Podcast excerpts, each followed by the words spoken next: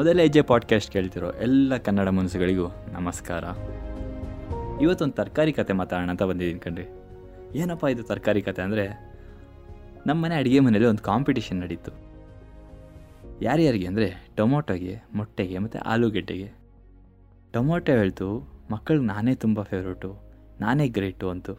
ಆಲೂಗಡ್ಡೆ ಹೇಳ್ತು ಮಕ್ಕಳು ಚಿಪ್ಸ್ ಜಾಸ್ತಿ ತಿಂತಾರೆ, ಅದಕ್ಕೆ ನಾನೇ ಗ್ರೇಟು ಅಂತು. ಮೊಟ್ಟೆ ಹೇಳ್ತು ನನ್ನಲ್ಲಿ ಪ್ರೋಟೀನ್ ಜಾಸ್ತಿ ಇದೆ, ಮಕ್ಕಳು ಇಷ್ಟಪಟ್ಟು ತಿಂತಾರೆ, ಅದಕ್ಕೆ ನಾನೇ ಗ್ರೇಟ್ ಅಂತ ಮೊಟ್ಟೆ ಹೇಳ್ತು. ಹಿಂಗೆ ಒಬ್ರೊಬ್ರು ಗ್ರೇಟು ಗ್ರೇಟ್ ಅಂದ್ಕೊಂಡು ಜಗಳ ಆಡ್ತಾಯಿದ್ರು ಇದನ್ನು ನೋಡಿ ನೋಡಿ ನೋಡಿ ಬೇಜಾರಾದ ನಮ್ಮ ಮಾವಿನಕಾಯಿ ಹೇ, ಏನು ನಿಮ್ಮ ಜಗಳ? ನಿಲ್ಲಿಸಿ ನಾನು ಇದಕ್ಕೆ ಸೊಲ್ಯೂಷನ್ ಕೊಡ್ತೀನಿ ಅಂತ. ಸರಿ, ಏನಪ್ಪ ಸೊಲ್ಯೂಷನ್ ಅಂದರೆ ನಿಮ್ಮ ಮೂರು ಜನಕ್ಕೂ ಒಂದು ಕಷ್ಟ ಕೊಡ್ತೀನಿ. ಆ ಕಷ್ಟನ ಯಾರು ದಾಟಿ ಬರ್ತಿರೋ ಅವರೇ ಗ್ರೇಟು ಅಂತ. ಹೌದಾ? ಸರಿ ಅಂತ ಮೂರು ಜನ ಒಪ್ಕೊಂಡ್ರು. ಆಲೂಗಡ್ಡೆ, ಟೊಮೊಟೊ ಮೊಟ್ಟೆ ಮೂರನ್ನು ಬಿಸಿನೀರಲ್ಲಿ ಹಾಕಿದ್ರು. ಈ ಬಿಸಿನೀರಿಂದ ಹೊರಗೆ ಬಂದಾಗ ಆಲೂಗೆಡ್ಡೆ ಮೆತ್ತಗಾಗ್ಬಿಟ್ಟಿತ್ತು, ಮೊಟ್ಟೆ ಗಟ್ಟಿಯಾಗ್ಬಿಟ್ಟಿತ್ತು. ಈ ಎರಡೂ ರಿಜೆಕ್ಟು ಇನ್ನು ಟೊಮೊಟೊ ಅಂತೀರಾ? ನೀರು ಜೊತೆ ಬೆರ್ತೋಯ್ತು ಮಾವಿನಕಾಯಿ ಆಮೇಲೆ ಹೇಳ್ತು, ಟೊಮೊಟೊನೇ ಗ್ರೇಟು ಅಂತ. ಯಾಕೆ ಅಂದರೆ, ಕಷ್ಟ ಅನ್ನೋದು ಪ್ರತಿಯೊಬ್ಬ ಮನುಷ್ಯನಿಗೂ ಇದೆ.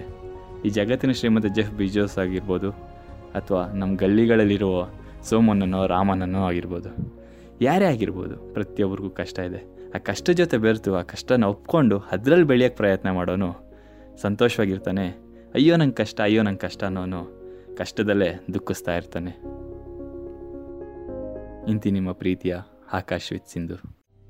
ಮತ್ತೊಮ್ಮೆ ಸಿಗೋಣ ಹೊಸ ಆಲೋಚನೆಗಳೊಂದಿಗೆ. ನಿಮ್ಮ ಗುರಿ ಸಾಧನೆಯತ್ತ ಮೊದಲ ಹೆಜ್ಜೆ ಇಡೋದನ್ನ ಮರಿಬೇಡಿ. ಧನ್ಯವಾದಗಳು.